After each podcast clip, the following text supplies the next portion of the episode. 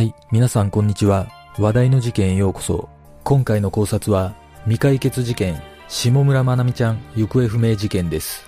この事件は、野外授業で訪れたキャンプ場で、忽然と姿を消してしまい、大捜索をしたものの、現在も事件なのか、事故なのかさえ分かっていません。キャンプ2日目の朝に何があったのか、まずは事件概要からどうぞ。事件概要。2009年7月24日午後8時過ぎ、岐阜県にある昼賀野高原キャンプ場で愛知県に住む小学校5年生の下村まなみちゃん当時10歳が行方不明になった。まなみちゃんが通う小学校では野外授業が5年生の恒例行事となっており、前日23日から3日間の予定で5年生85人と校長、教員数人とで昼賀野高原キャンプ場の簡易宿泊施設を訪れていた。24日午前7時30分頃、朝食を終えたまなみちゃんは同級生3人とこの日の夜に予定されていた肝試しコースの下見に向かった。しかし、この直後、まなみちゃんは姿を消した。その後、教員らが付近を探すも見つからず、警察に通報。失踪の通報を受けた岐阜県警は、すぐに同施設の捜索を開始する。約15万平米もあるキャンプ場全体には、数百人もの捜査員が動員され、7日間で県警、消防、ボランティアなど、延べ1500人以上を投入し、懸命の捜索を続けた。当日は一般の宿泊客はおらず、不審者などの目撃情報がないことから、キャンプ場周辺でローラー作戦を行い、藪の中や林道の奥、周辺の建物や小川の中まで探した。また、重機で崖を崩し、土の中までも捜索したが、その甲斐もなく、まなみちゃん本人は愚か、彼女の所持していたものさえ、一切発見されなかった。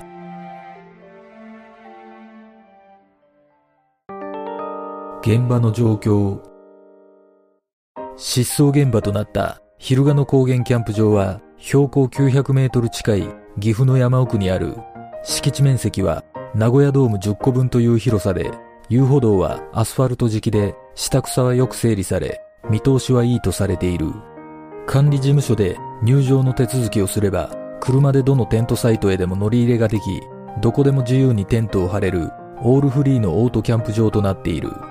まなみちゃんが参加した野外授業の日程は夏休みに入ってすぐの7月23日から25日までの2泊3日の予定だった。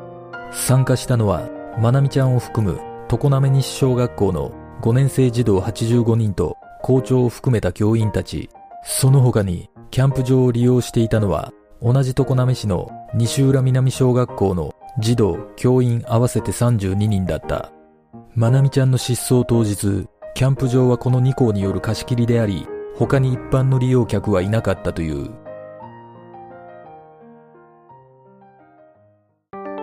失踪時の状況。失踪の前日23日、野外授業の初日はみんなとスケッチを楽しんだり、落ち葉を拾って遊んだりし、まなみちゃんも他の子供たちと同じように楽しく過ごしていた。まなみちゃんはこの日の出来事について、1日目はキャンプに行きました。それで、ちびまる子ちゃんを踊りましたと日記に綴っている。失踪当日24日、実はこの日における肝試しコースの長さや各重要ポイント間の距離、出来事の発生時刻などが各メディアによって報じられ方がバラバラだったためなのか、正確性に欠ける情報が多く見受けられる。その多くは最後の目撃者である校長の証言の変化によるものと考えられるが、この動画では最も新しい情報と思われる2016年放送のテレビ番組の情報をもとに24日の足取りをたどる。午前7時30分頃、朝食を済ませた5年生児童85人は、その夜に行われる肝試しコースの下見に4人1組となり、まなみちゃんも同級生3人と一緒に出発している。この肝試しコースは、スタート地点の広場から遊歩道を一周して戻ってくるまでに約1キロの道のりだった。道幅は2メートルから4メートルの見通しのいい一本道になっており、児童たちが道からそれないようにコースの中間地点には校長が立っていた。そこには北側の山林に伸びる脇道があるため、生徒たちが間違えてその脇道に入らないよう校長がそこで立ち番をしていたという。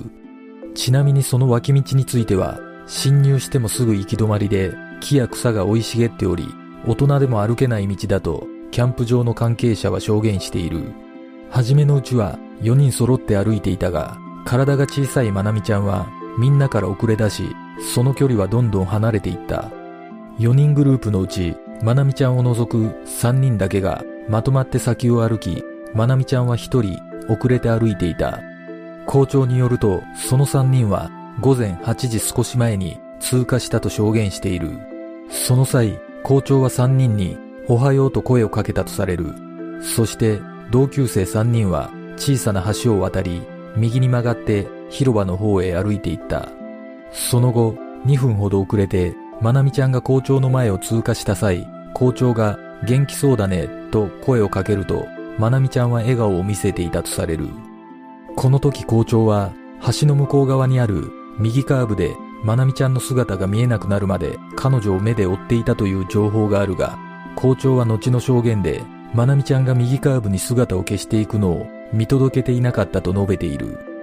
同級生3人は校長の前を通過してから150メートルほど歩いたところで、道が二股に分かれたポイントに到着し、振り返ってみると、まなみちゃんの姿はなかった。そのため3人は少し待っていたが、まなみちゃんが道に迷ってしまうことを心配し、コースを引き返し始めた。一方校長は、まなみちゃんが通過してからしばらくその場に立ち続け、後から児童が誰も来ないことを確認し、ゴール地点の広場に向かったという。その途中でコースを引き返してきた3人の女子児童と鉢合わせになり、まなみちゃんがいなくなったということを告げられた。校長がまなみちゃんを最後に目撃してから引き返してきた女子児童らに鉢合わせるまでの時間は約4分だったとされる。その後、校長と連絡を受けた他の先生たちは手分けしてありとあらゆる場所を3時間ほど捜索したが、まなみちゃんを見つけることはできなかった。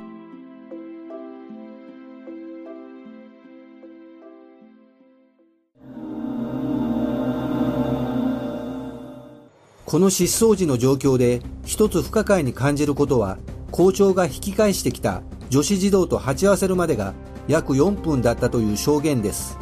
なぜそこまで細かい時間を把握できたのか疑問に感じます。なんとなく辻褄を合わせるための証言だったような気がします。この事件は校長の証言に頼る部分が多いためもし偽りの証言であるとすれば捜索範囲などにも影響を及ぼした可能性が考えられます。そしてダウン症を患っていたまなみちゃんに付き添いの教員がいなかった点に関しても疑問に感じます。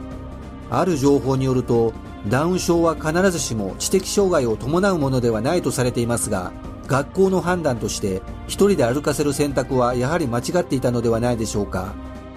まずこの事件で不可解に感じるのはまなみちゃんの目撃情報が校長しか出ていないということです。肝試しコースの下見を全員で行っていたとすれば85人の生徒が全員見ていないというのは少し疑問に感じます。まなみちゃんが消えた地点はこの校長の証言によればコースの中間地点付近となりますが校長以外の教員や生徒が最後に目撃したのはいつどこだったのか非常に重要な情報が明らかにされていません。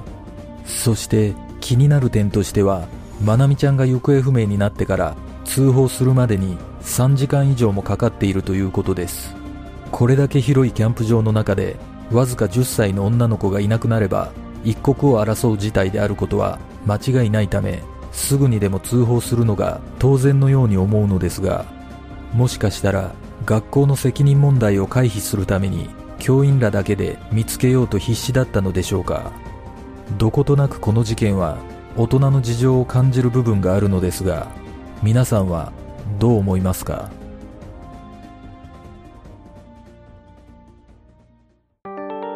まなみちゃんの特徴。行方不明になっている。下村まなみちゃんは1999年1月3日生まれ。当時は10歳だった。身長120センチ。体重20キロで。身長体重ともに小5女子の平均よりもはるかに小さく。小1から小児女子の平均とほぼ変わらないとされる。まなみちゃんはダウン症を患っており、小柄で体も弱く、普段の学校生活においても、教員や同級生のバックアップを必要としていた。まなみちゃんは、母親と離れて過ごす初めての機会であるこのキャンプを非常に楽しみにしていたという。キャンプ前夜、まなみちゃんはパジャマ姿で中学3年生だった姉と今のソファーに座って歌を合唱していた。キャンプを待ちかね、はしゃぐ様子が今も母親のまぶたに浮かぶという。まなみちゃんは三人姉妹の末っ子でダウン症と診断され、生後間もなく心臓を手術していた。学習や運動面で多少の遅れはあったが、明るい性格で踊るのが好きだったとされ、看護師の母親は一人で三人を育て、それぞれの成長を楽しみにしていた。まなみちゃんは失踪時、自分の名前が書かれた赤いストラップを首から下げていた。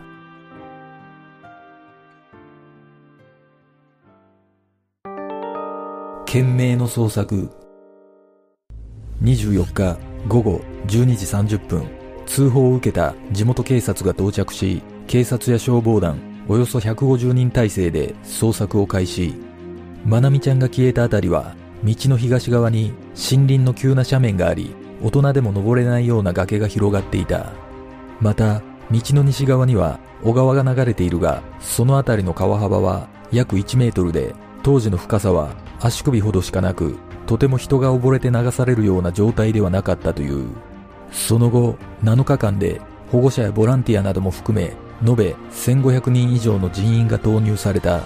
捜索は大掛かりなもので、キャンプ場周辺を区割りしてローラー作戦を行い、藪の中や林道の奥、周辺建物、小川の中や沼の中を捜索した。警察犬や災害救助犬も投入され、重機で崖を崩して土の中まで探した。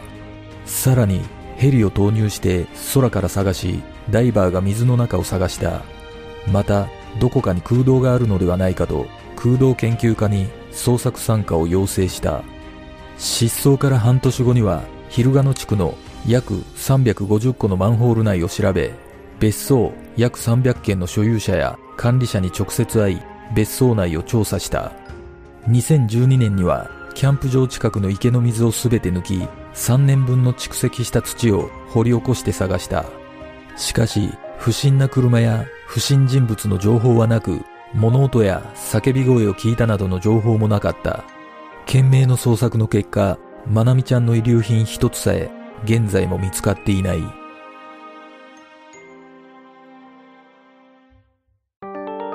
様々な可能性。迷子の可能性。まなみちゃんは同級生3人と離れて歩いていたことから道を間違えたか、もしくは興味深いものを見つけたなど、正規のコースを外れ、脇道に侵入し、迷子になった可能性が考えられている。脇道については、大人でも歩けないほど草木が生い茂っているとされるが、引き返すという発想を持たない性格の子供であれば、草木の隙間に身をねじ込んででも、ただひたすら前を目指し、大人の想像を超えた地点まで進んだのではないかという見方もある。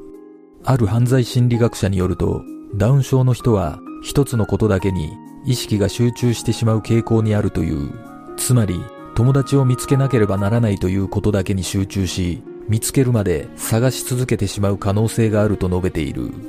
母親によると、まなみちゃんはこれまで買い物に行った時などに迷子になったことは一度もなく、基本的に怖がりだったため、必ず母親か姉がついており、一人でどこかに行ってしまうようなことはなかったという。連れ去られた可能性。当日のキャンプ場は貸し切りであり、他に一般の利用客はいなかった。しかし、不法侵入者がいた可能性は残されており、車で侵入するのは難しいとしても、徒歩で入り込むことは可能だったとみられている。実は、当時キャンプ場のホームページに、学校の貸し切りで予約できないことが表示されていたという情報があるため、偶発的ではなく、計画的な連れ去りだとしてもおかしくはない。しかし、現実問題として朝の8時から遊歩道に身を隠し、教員の目を気にしながらたまたま一人で歩くタイミングを狙っていたとは考えにくいとの見方が強い。仮に連れ去りだとするならば、やはり偶発的なものではないかと見られている。また、犯罪心理学者によると、世界中でダウン症の子供が連れ去られる悪質な事件が多発しているため、まなみちゃんが誰かに連れ去られた可能性は十分にあるという。ダウン症の子供は素直で惑わされやすいため、知らない人でもすぐに人間関係を築いてしまうことがあると述べている。その他の可能性。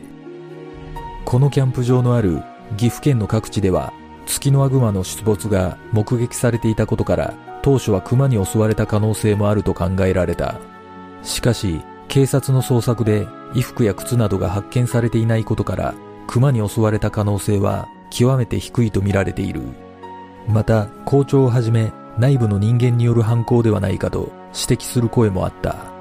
校長が立ち番をしていた地点は約1キロある肝試しコースのほぼ中間地点にあり、スタート地点から約500メートル先と思われるが、その間、校長以外による目撃情報が一切公表されていない。校長以外に立番をしていた教員はいなかったのかという疑問がある。また、他の生徒たちが最後に確実にまなみちゃんを目視したのはどの地点だったのかも明らかにされておらず、ただ校長による証言があるのみだった。最後に目撃した校長の証言のみを信じていいのかという見方もあり、事件の不可解さを増す原因ともなっている。しかし、現実的には内部の犯行は状況や動機などからも可能性は低いとの見方が強い。事件の真相とは？楽しみにしていたキャンプ2日目の朝、まなみちゃんは突然姿を消した。まなみちゃんの母親は勤務先からキャンプ場に駆けつけ、そのまま2ヶ月以上仕事を休んで懸命に捜索したが手がかりさえ見つからなかった。事件から4年が経った頃もいつ戻ってきてもいいように学習机はそのままにし小学校の卒業証書を筒に入れ置いていたとされる積雪がない5月から10月には機会を見つけて小学校の教員や友人らとキャンプ場に足を運んだ。ある時、地元の人から同じ色の靴が見つかったと届け出があった。結果的に靴の大きさが異なっていたが気にかけてもらっていると心強く思ったという。まなみちゃんの母親は当時、学校側と監督責任をめぐって争わなかった。精力的に協力してくれる学校や友人らには深く感謝していると述べ、元の生活に戻りたいと、それだけを願ってきた。辛いのは私だけじゃない、周りのみんなも辛いと心境を語っている。まなみちゃんの行方不明から今年で11年が経とうとしているが、失った時間はあまりにも大きく、絶望視する声も聞かれるが、家族は今も必ず帰ってくると信じている。果たして、このキャンプ場で何があったのか、事件の真相とは？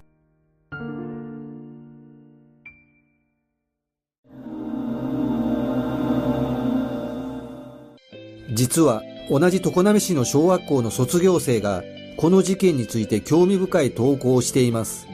投稿者の女性によると、まなみちゃんと同じ小学5年生の時に訪れた岐阜県のキャンプ場で動物に目を取られるうちにみんなに置いていかれ迷子になってしまったそうです。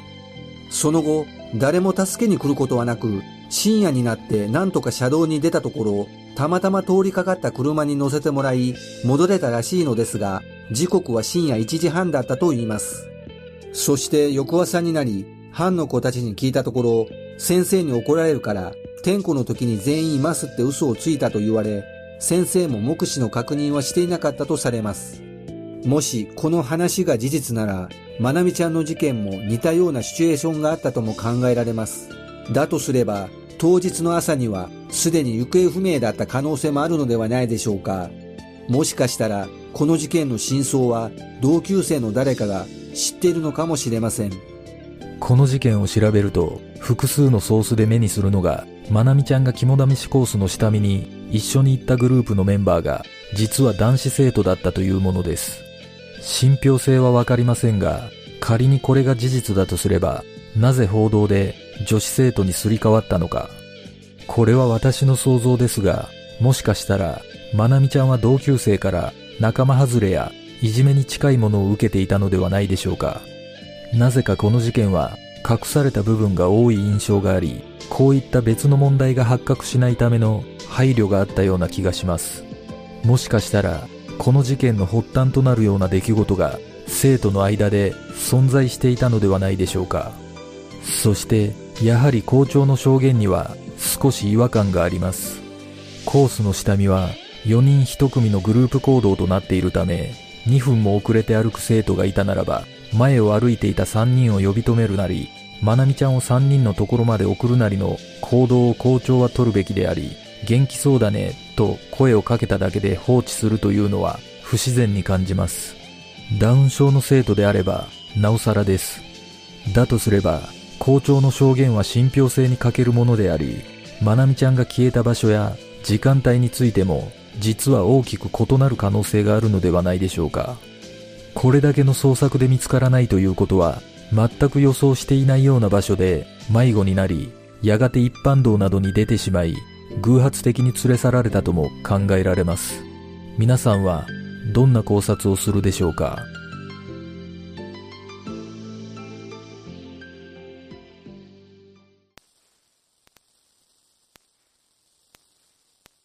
では、今回の考察は以上となります。次の動画を見たいという方はグッドボタン、チャンネル登録お願いします。よかったらコメント欄に考察してほしい事件などがあればコメントお願いします。この動画を見ていただいてありがとうございます。では次の考察で。